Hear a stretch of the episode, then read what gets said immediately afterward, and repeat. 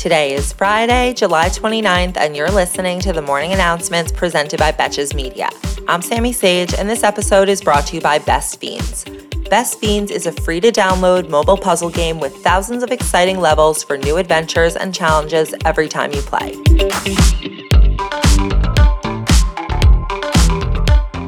Big finance news day today.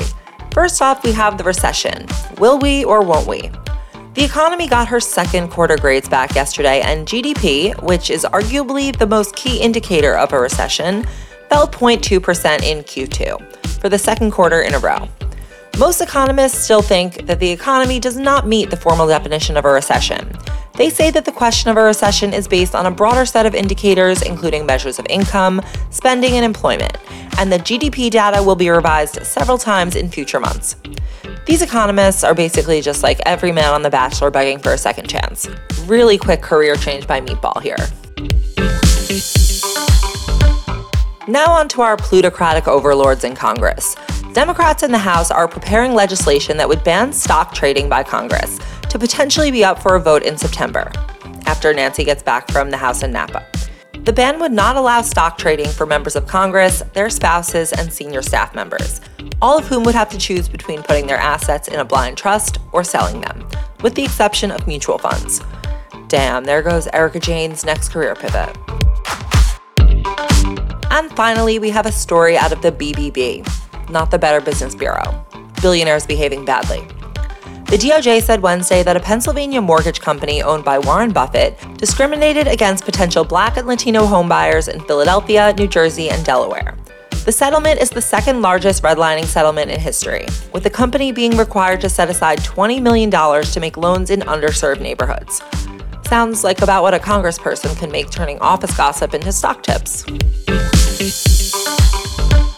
Yesterday, judges in both Wyoming and North Dakota temporarily blocked their state's abortion bans, which were set to go into effect this week.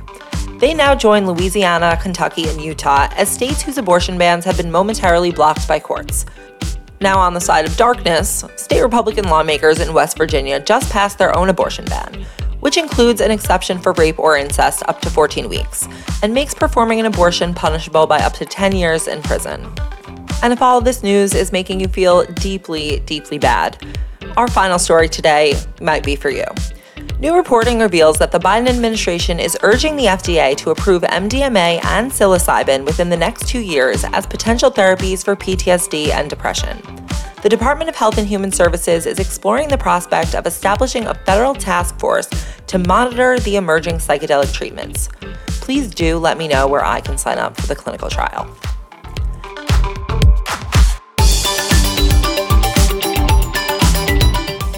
For listening to the morning announcements, and thanks again to our partner, Best Fiends. And now that you've caught up on the news, you've earned your game time. Once you download Best Fiends, you can play anywhere, even without an internet connection, which is great if you're stuck without Wi Fi. Go to the App Store or Google Play to download Best Fiends for free. That's friends without the R, Best Fiends.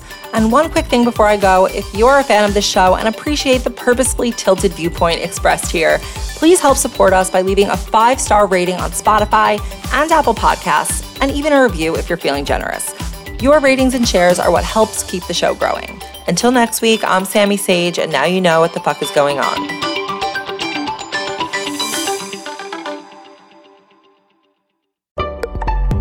Betches.